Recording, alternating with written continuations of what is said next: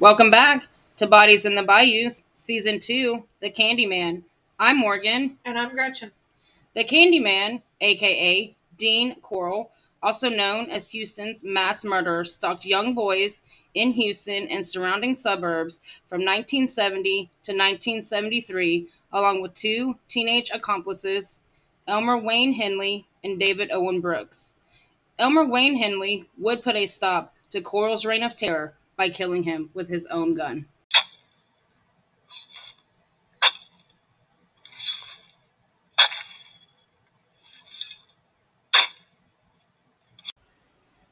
Season 2, Episode 8 Giving a Name to the Remains, Part 3 The Unidentified and Missing.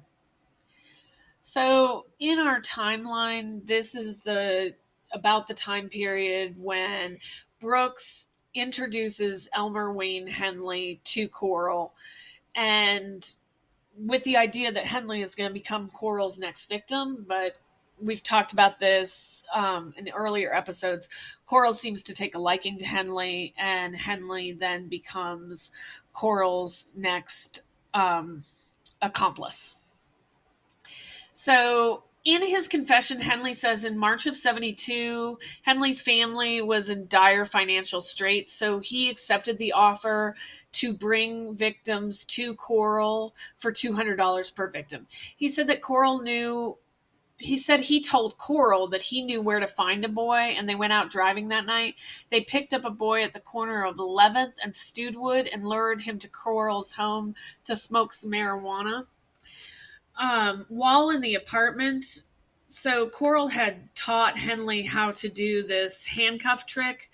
Um, and it basically what it was was that he would hide a key in his back pocket and um, he would show the boy how he could magically get out of the handcuffs.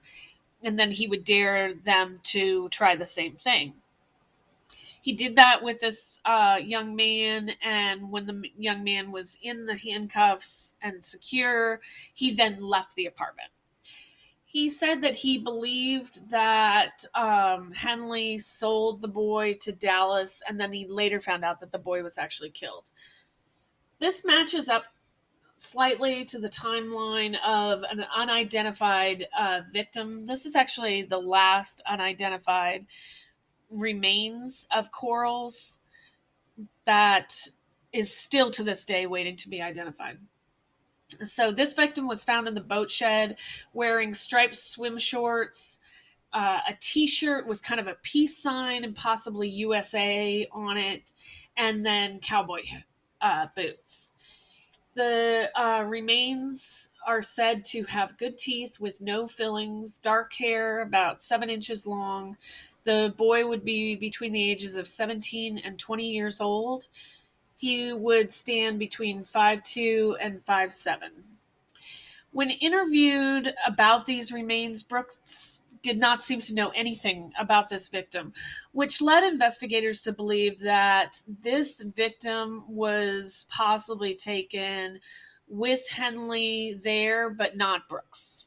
Um, the DNA uh, for this victim was tested against 14 possibilities, and so far they have not come back with a match. There have been two facial reconstructions of this victim, and still no matches um, as of 2016. So we will put the facial reconstructions out on Facebook and people can look at them. But in 2016, investigators received a letter stating that this um, boy could be Bobby French. The letter contained photographs of Bobby French. He does bear a striking resemblance to the reconstruction. The problem is there's no missing persons reports on Bobby French. The letter does not contain information on who Bobby French is, who his family could be, when he went missing. Um, so there we're also going to post the picture that the meat has been released to the media on Bobby French. I would say there's a striking resemblance. Absolutely. I mean, like when you look at the eyes and like you know, like the upper part of his face, definitely.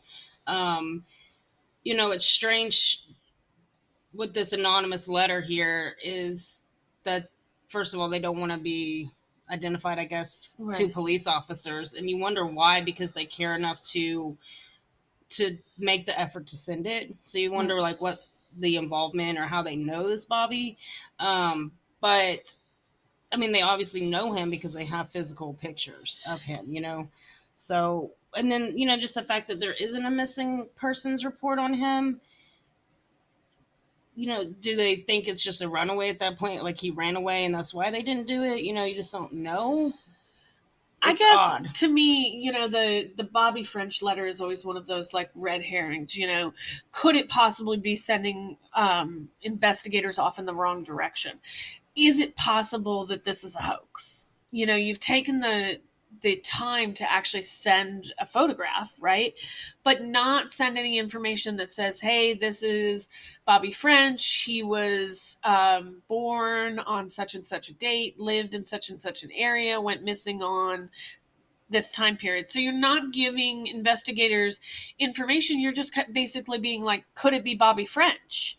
Now, I can see that when um, people are working with like the um, NamUs website and then trying to match that up to missing persons, where you would say, could could these remains match this missing persons where you would get people who don't know anything about either of of them but when you have somebody who's coming forward and saying i believe this could be bobby french i just don't know what what's the point of not including any information hmm And I mean, and it's possible too that this picture or pictures that have been sent in aren't even Bobby Brooks. I mean, it could be somebody bobby or french Bobby French, right. sorry. But yeah, I mean, it could be totally random. right and i guess that would be the the kind of the request for information is if people can take a look at this photograph of Bobby French, if that person can be identified as somebody else, then you might be able to rule this in as a hoax. Mm-hmm. Um, and or if you can identify somewhere out there a missing Bobby French, then at least you know DNA can be taken and matched to the DNA that Harris County is saying that they have. So, um, but then you know it's just it's incredibly confusing. I would one last part on the Bobby French thing. I would say that Bobby French would probably not be this individual's name. If he went missing in the 1970s, my guess would be that Bobby was a nickname and his first name might be Robert French. Mm-hmm. Um, Well, and it's possible too that say you know Robert French's family came forward and said you know we think he's missing. They the police at this point may not have even filed it as a missing persons. You know, right. I mean and, that's and is, historically kind of how they right. went about things. So. it is very possible that we're looking at a case that was never filed as a missing persons or was filed as a missing persons and then just kind of got lost in the shuffle, which Mhm. we do know has happened to cases before um, where it's kind of lost to time. But you still have to say to yourself, somebody took the time to come forward. So why not go forward with more information about how you know this Bobby French? Like more information so that that can actually be let out. Mhm. Because even if all of his family members and maybe he didn't have any siblings are passed, police can go out and get DNA samples from closer relatives to actually make that connection. We know that today. right. Um, but then the last part of this is in searching the message boards and the um, of what's out there. There is another family who has come forward and said, posted on social media, and said that they believe the remains belong to a family member named David Yeager. David Yeager went missing on February seventh, nineteen seventy one, in Shreveport, Louisiana. Was possibly hitchhiking to Centralia College. Um, David was 17 years old, weighed between 220 and 250 pounds. He was 5'6 to 5'8. He was last seen wearing black pants and a white shirt. Now, obviously, the clothing description here does not match. That's true, but that doesn't mean that he didn't, you know, change him into something to take Right. pictures of him or do something really weird. You know, there is a couple things just when we were talking about this earlier was it doesn't really fit the profile of his known victims doesn't mean that he's not No, it You does know- seem like they went after smaller victims because they would have more control. Mhm. When you look at David Yeager, he does seem to be a bit of a larger victim that they'd have a little less control of. Mhm. The other, um, you know, I feel bad because this family is obviously David has been missing for so many years, and it would be nice if this family had some answers. But he, Shreveport, Louisiana, just seems like a stretch. If he was hitchhiking in Shreveport, it just seems like a pretty far stretch to put him into Houston, and and they. From what we know, Corll pretty much picked up all those victims around this area. Mhm. He definitely had his uh radius, yeah, Yeah. of where he liked to stay within. But again, that's that control that he liked to have. Yeah, and I mean, not to say that it couldn't be a possibility because I th- I think you have to open yourself up to all possibilities here, especially with the part and the talking of there possibly being some tra- human trafficking here of young boys, and that seems to come into the conversation a lot. It we don't see any evidence of that, but I still feel like there is a very, very good possibility that Corll, at least before he had his two compl- accomplices, if not during, could have been using some sort of human trafficking type ring. You know, and this is something that I've been kind of meaning to ask for a while because this seems to come up often is this whole being linked back to human sex trafficking with homosexuals or whatever during this time frame was that something that was going on a lot and that was making kind of headline news? We already know that houston is one of the largest cities for that period right? But was that in the 70s like something that was prevalent? Like was it in So- your face i guess? So I think it was happening a lot more than um, even is known today of this type of human trafficking of these young boys for this type of purpose. Um, and certainly, I would say to anybody, yes, I believe it was also happening with young girls too. But for for our purposes, yes, I think it was happening a lot with young boys. Was it making headlines?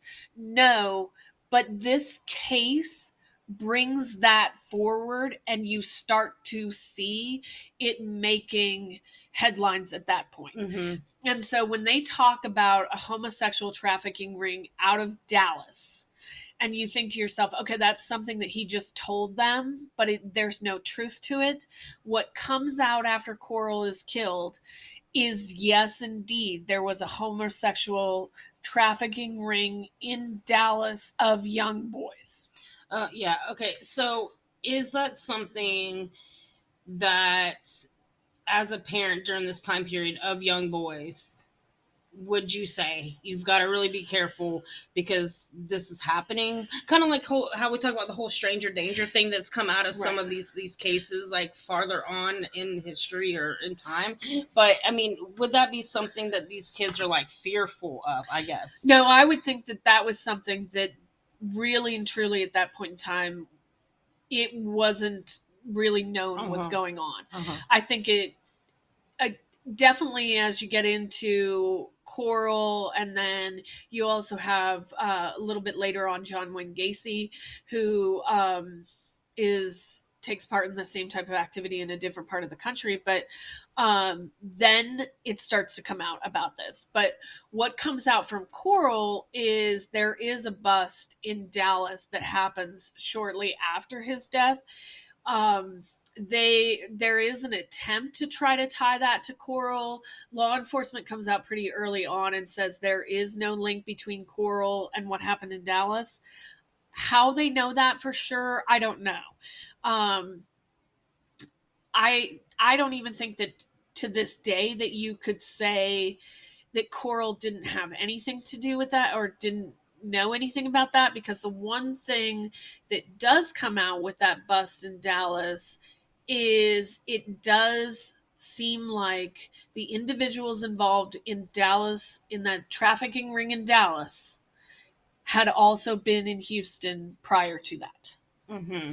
And so when you look at a case like this with this uh, poor David individual who's up toward Shreveport, that puts you a lot closer into that Dallas area. And you do tend to wonder is it possible that David was picked up by somebody involved in that um, trafficking ring in Dallas? Yes, I I think that that's always a possibility.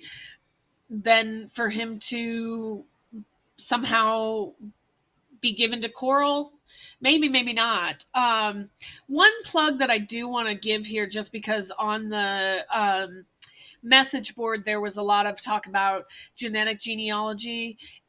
If you have your DNA out there in one of those sites, Ancestry, 23andMe, any of those paid sites, go ahead and upload it for free to gedmatch.com. A lot of people think that GEDmatch is is just kind of used for law enforcement to to find the perpetrators of crime. It's always important for people to remember that GEDmatch helps us identify these victims. Right. And then just to kind of piggyback on the whole like homosexual sex trafficking ring, you know, in the Hilligiest case, you know, where they hired that private investigator, it did come back that, you know, it's possible that, you know, there is this homosexual ring that he could have been, you know, taken for and, you know, that led his mother down on that path of also trying to seek out is that a possibility? Right and i think that's a great point because as i've run across that with the investigators and her consistently turning her information over to law enforcement i have started to wonder whether or not law enforcement's bust up there in dallas might have possibly come from information that they finally went and looked at again that came through that investigation she was so close to solving this crime, you know, and and to really having answers. You just wonder what led to Dallas. Yeah, that that I mean, I know it's also a big city like Houston, but mm. I mean, is it that close? They happen. You know? They happen simultaneously. Yeah. Though the Corll is shot and killed. They're they're going into the um, boat shed they're recovering the bodies they're identifying remains and then all of a sudden on the same newspaper page you get this information about dallas and the ring up there and the busting and and all of that and then they're like does not tie to houston and then there's like a little like blurb that says you know but a couple of these people did leave in the Houston area at an earlier time, and you're like, well, how can you 100% say it never tied to Houston? Right. Um, and again, that's that's out there as a you know that was something that legitimately was going on. Right. So and you and you do question like or I do question for certain like Corll's using this as a way to get Henley and Brooks to bring him victims to say he's going to sell them in this ring. He did he know about what was going on in Dallas? You know? I believe that Corll had to know something about those types of trafficking rings because there's so much truth yeah. to it. So when he's telling them and he's using that as a kind of a, a tactic, he had to know something or that it would be a possibility right or maybe he even if it was for his own sick gain of that's how i can get young boys he had to know something yeah right? he knew something there's too much there's too much truth in that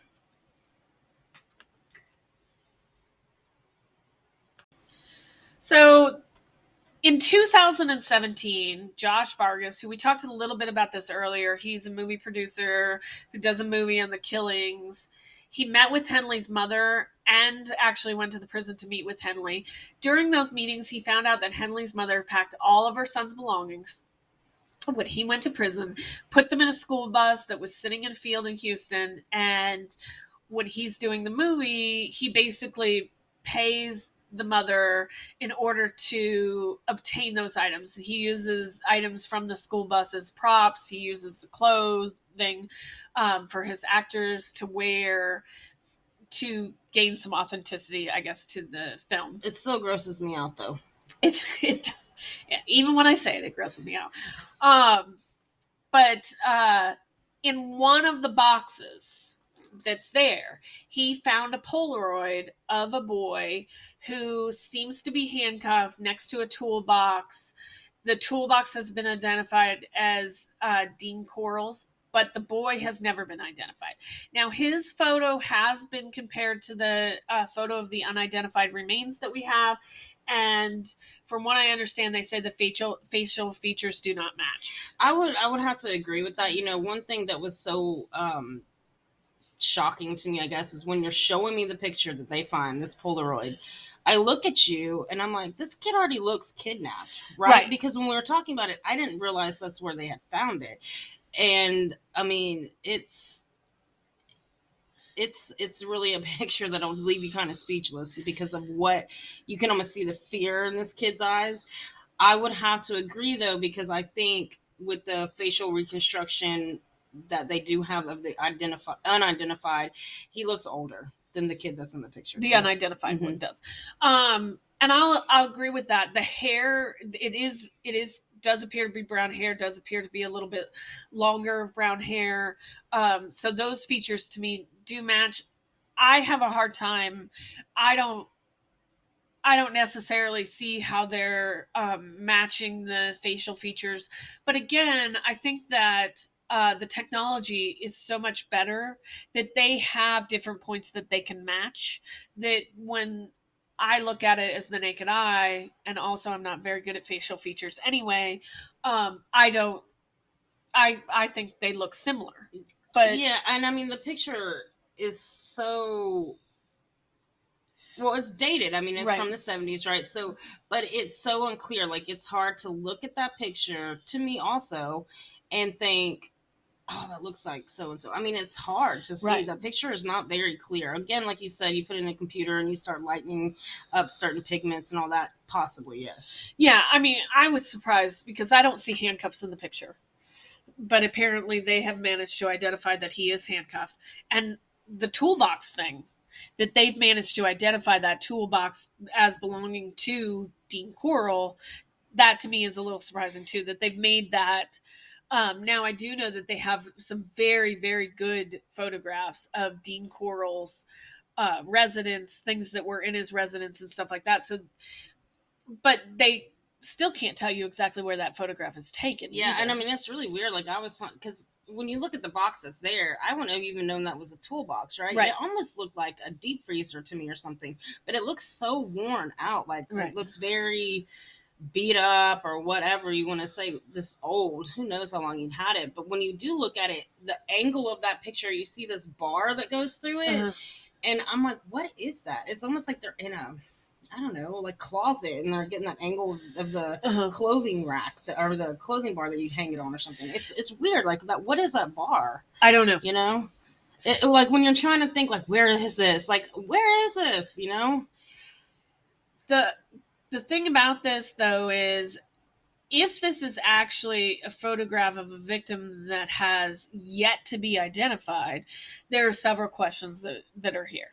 Is this a victim who survived and so has not never came forward because of what this meant? And of course if that happened you know you certainly can understand how you would not want to be involved in this.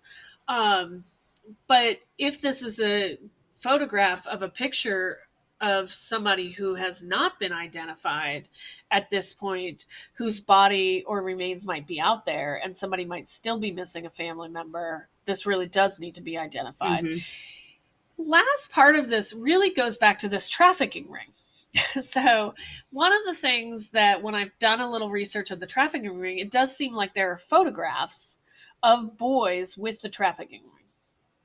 And so you wonder whether or not this was a photograph that was given to them. But when they come back and say, no, we can identify the toolbox, then you're like, okay, well, then obviously this is um, a photograph that Corll or. Henley has taken Mhm. when Josh Vargas was doing some of this investigation, it does seem like he has also tied this photograph to Henley's Polaroid camera. So, which I'm assuming was in the bus and Henley had at that time. Okay, so since they can actually link this photograph or this Polaroid back to Henley's camera, are there more photographs that were recovered during that time. As far as I know, no. So that that's to me also the big question. You know, why is there just one photograph? I mean, yeah, I mean, I, I guess why take the one? I mean, his mother did pack up all his stuff, so it's possible if she ran across any more pictures that maybe she just got rid of it. It, it's You know, possible. I She- mean- certainly, I don't think she admits to that. Mm-mm. Um, but from everything that I have seen, you know, from evidence that was was taken in, I have not seen anywhere else that they mention that there were photographs of these victims. I guess that's what I was going to ask you next was when the cops, I'm sure that at some point they had to go through his stuff. You know, and You would think, but I actually don't find anything that says they went to Henley's house, issued a search warrant, and went through Henley's stuff. uh, or went to Brooks's house, issued a search warrant, and went through Brooks's stuff. So, from what I can tell, I don't know that that was actually done. And okay, so that would be shocking. So because when because you, I thought, well, maybe if the cops had gone through stuff, maybe they got any other pictures, and this happened to be, you know, in between a, a book or something along the way. But when know. you look at the trial and the different things that come up in the trial, and then what comes up in the appeals process, and all of that kind of stuff, there's nothing that comes up that says, and we have these photographs that we found when we served a search warrant. There's nothing that comes up that says we served a search warrant at their houses and searched their homes. Mm. for other evidence. yeah, you know, now, if they had gotten permission from Henley and Brooks to search those homes, they wouldn't have needed a search warrant. So that is a possibility that they didn't necessarily need a search warrant, but it doesn't it doesn't seem like there ever comes up the search of their homes.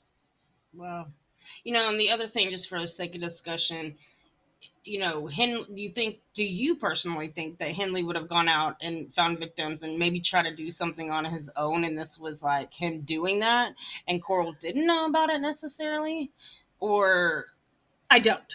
okay, I I don't. And I've also have thought about when you look into this trafficking pedophile homosexual trafficking ring, you don't you see where there's the discussion of photographs where um it seems like the boys that were um being kind of sold or or transferred on that there were photographs of those individuals because of the connection to the toolbox, it doesn't seem like this is a photograph that comes from that. hmm Um, so, and then, you know, the work that they've done to try to tie that back to the fact that Henley had this Polaroid, the Polaroid, the the photos in his possession, and yet there's the toolbox that's now identified as being Dean Corll's. It seems like they've done a huge amount of forensic investigation of just the photograph itself, that they have a pretty good idea of the photograph, but they've interviewed Henley. He doesn't seem to give any information about the photograph either. Okay, so I find that to also be something just now kind of popped in my head, so I'm just going to say it. But if they know that that is Corll's toolbox, they can obviously say with certainty in their heads that that is his. Why can they not identify where that was? You know what I mean? Like if they've done like that toolbox, it looks pretty large. They're not huffing that around all over the place. So I, I do find that a little odd, you know? So I think in today, um, investigations, they would have gone back to ever if this had happened today.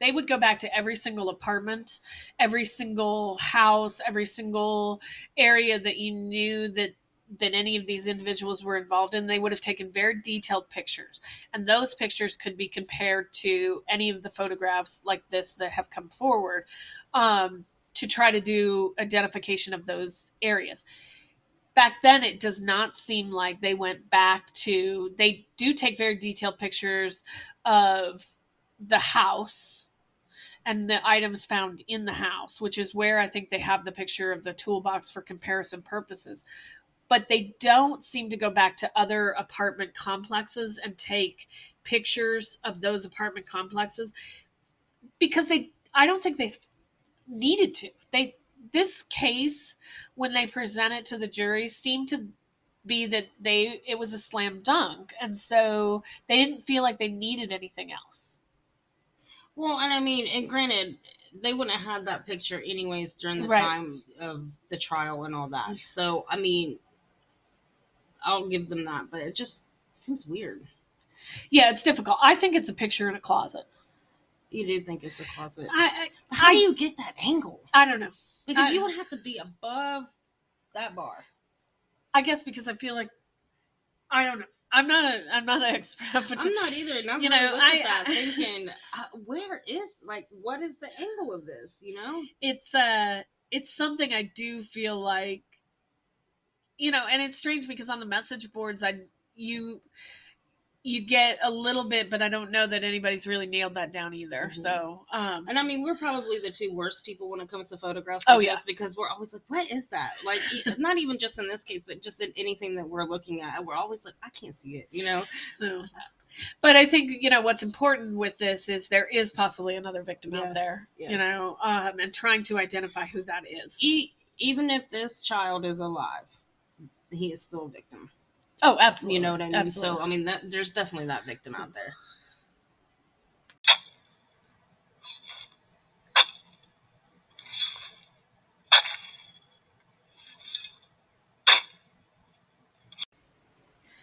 Okay, so we're going to cover Mark Scott. Mark Scott was a good friend of David Brooks. They actually grew up together. David Brooks would spend many nights over at Mark Scott's house while they were growing up. One time, the boys, when the boys were young, um, Brooks accidentally shot Mark Scott in the leg with a BB gun. When he was 17 years old, he was arrested for carrying a knife he was upset about the arrest and he told his mother he planned to go to Mexico for the weekend with a friend named Robert Scott, who is not a relation, just to get out of town for a few days. On April 20th, 1972. He planned to return on April 24th, 1972. When he did not return, the family drove around the neighborhood. They called friends and classmates asking anyone if they had seen him. So, the part of this that I don't really know is how much um, talking to uh, Robert Scott they had. But for the family did seem to have enough knowledge to say that that they believed that Mark Scott was back in the Houston area. Um, on April 25th, though, his family received a postcard from him saying, "How are you doing? I'm in Austin for a few days. I have a job making three dollars an hour." Nothing about the postcard seemed right to his mother. Mark would not just do that. She feared the worst. She, he didn't take any of his clothes or any of his belongings. He didn't even take his beloved motorcycle. So David Brooks and Henley both talk about Mark Scott in his con- in their confession. They don't really give you a clear understanding of where they came in contact with Mark Scott, but what they do say is that he was tied up, um, had managed to get one of his hands free, and then he had a knife on him at the time. He pulled the knife and he fought back against Corll, taking a swing at Corll, even striking him, cutting through his shirt, and scratching him. He still had one hand free. Corll grabbed the hand with the knife, and Henley ran out of the room, grabbed the gun, running back and pointing it at Mark. And at that point in time, Mark gives up. Um, Henley Brooks claims that Henley was actually the one who strangled Mark Scott and killed him, and then they took Mark Scott's ba- uh, body and buried him on High Island. So sadly, Mark Scott's father spent uh, many years walking the shores of High Island looking for his son's remains, digging in several of the dunes out there. But then in 1994, the medical examiner's office contacted the family saying that they had identified Mark's remains stored at the Houston Medical Examiner's office through DNA. So his parents actually disputed this. They uh, did not actually believe that those remains identified as his belonged to their son. One of the reasons for that was the body identified as Mark's had a broken collarbone, and they said Mark never had a broken collarbone, but he did have a broken thumb. Unfortunately, the body that was identified as Mark's, um, the breaking thumb thing was hard to confirm because the parts of his hands and fingers were not actually those remains were not actually recovered. One other reason that they did not believe that these remains belonged to their son was that there's that Brooks's confession said that their son was buried on High Island. The medical examiner's office insisted that this was a body, and the family, the parents, um, even though they continued to have some doubt, the remains were turned over to them. So the remains were cremated and buried in the family's plot. It wasn't until 2006 when the medical examiner's office began to look into Mark Scott's remains again and noticing that luckily they had actually saved some of those remains back. They sent them in for DNA testing in 2011 for a more accurate DNA testing, and it was determined that these remains were not the remains of Mark Scott, but actually the remains of Stevie Sickman. So, you know, this is not the first time that we've heard this with the remains. Is it just because there are so many victims here that this is happening, or is it So, like lack of so that is the difficulty. You- You, you know, have like- so many victims, and you have a lot to compare them to because you have a lot of cases. I mean, we've talked in the in several other episodes about just how many open uh, missing persons cases there were back then for boys in that Houston Heights area. Um, they did have Mark Scott's name from Bro- both Brooks and Henley, so they knew he was one of the victims. But without DNA testing and because of the dental records, you know, a lot of what you have to identify skeletal remains back in that time period, that's difficult, you know. And so I think you're going to have some misidentifications. It's just unfortunately with that many remains and with the difficulty of trying to identify them. Now, the broken collarbone probably should have put them off into another direction. The DNA, though, in 1994 that identifies him, when they went back and looked at that DNA, um, it identified him as possibly being Mark Scott, but a large also included that it could be a large percentage of the population. So it's not great DNA evidence. And at that point, instead of really pushing forward and saying this is your son, I think waiting for better testing might have been the idea. But when when you say wait for better testing, people that's the best testing that's come along. It'd be like saying, well, touch DNA, we can go farther than that. I don't think people even nowadays are like, oh well, DNA testing is going to get even better. Well no because that happens over time as we progress in science right? So right.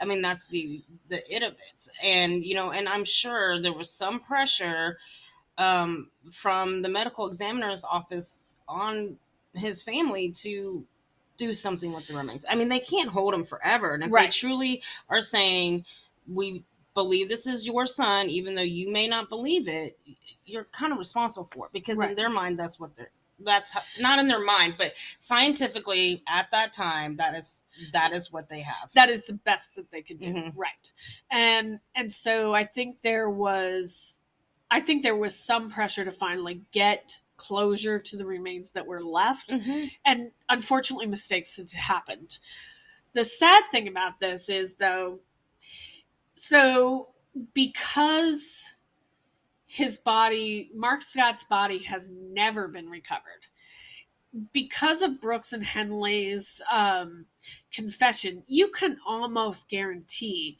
that it was buried on high island Mhm. because High Island was underwater during Hurricane Ike, the fact that is that those remains are probably no longer there. Yeah. So you will you'll probably never be able to recover Mark Scott's remains unless somehow they were recovered at another time and just have not been connected to this which I doubt. I mean, High Island, pretty much at any point in time, remains recovered at High Island. This is looked at as a possibility. oh i'm sure you know, Oh, i'm um, definitely sure of that but I think you know, sadly, Mark Scott's remains are not, you're just not going to find them. Mm-hmm.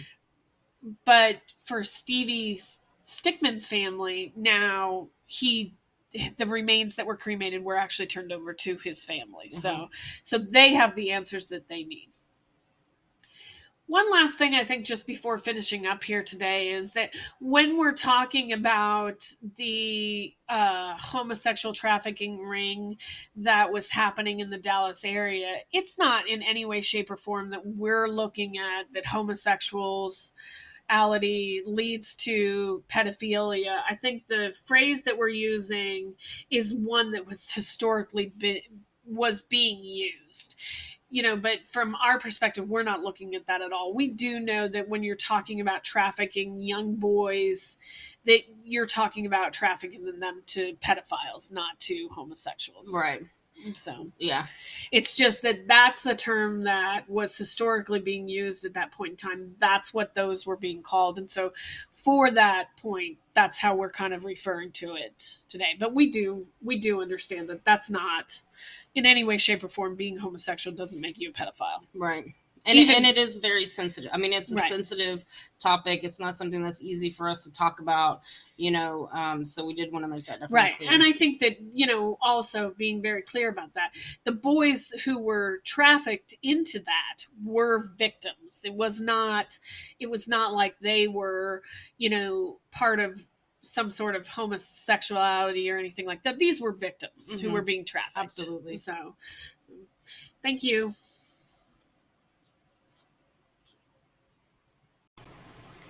Thanks for joining us today. We always love to hear from our listeners, so please contact us with any questions that you might have. Um, you can reach us on our Facebook page, Bodies in the Bayous. You can always email us at bodiesinbayous at hotmail.com. And don't forget to listen to us wherever you stream your podcast.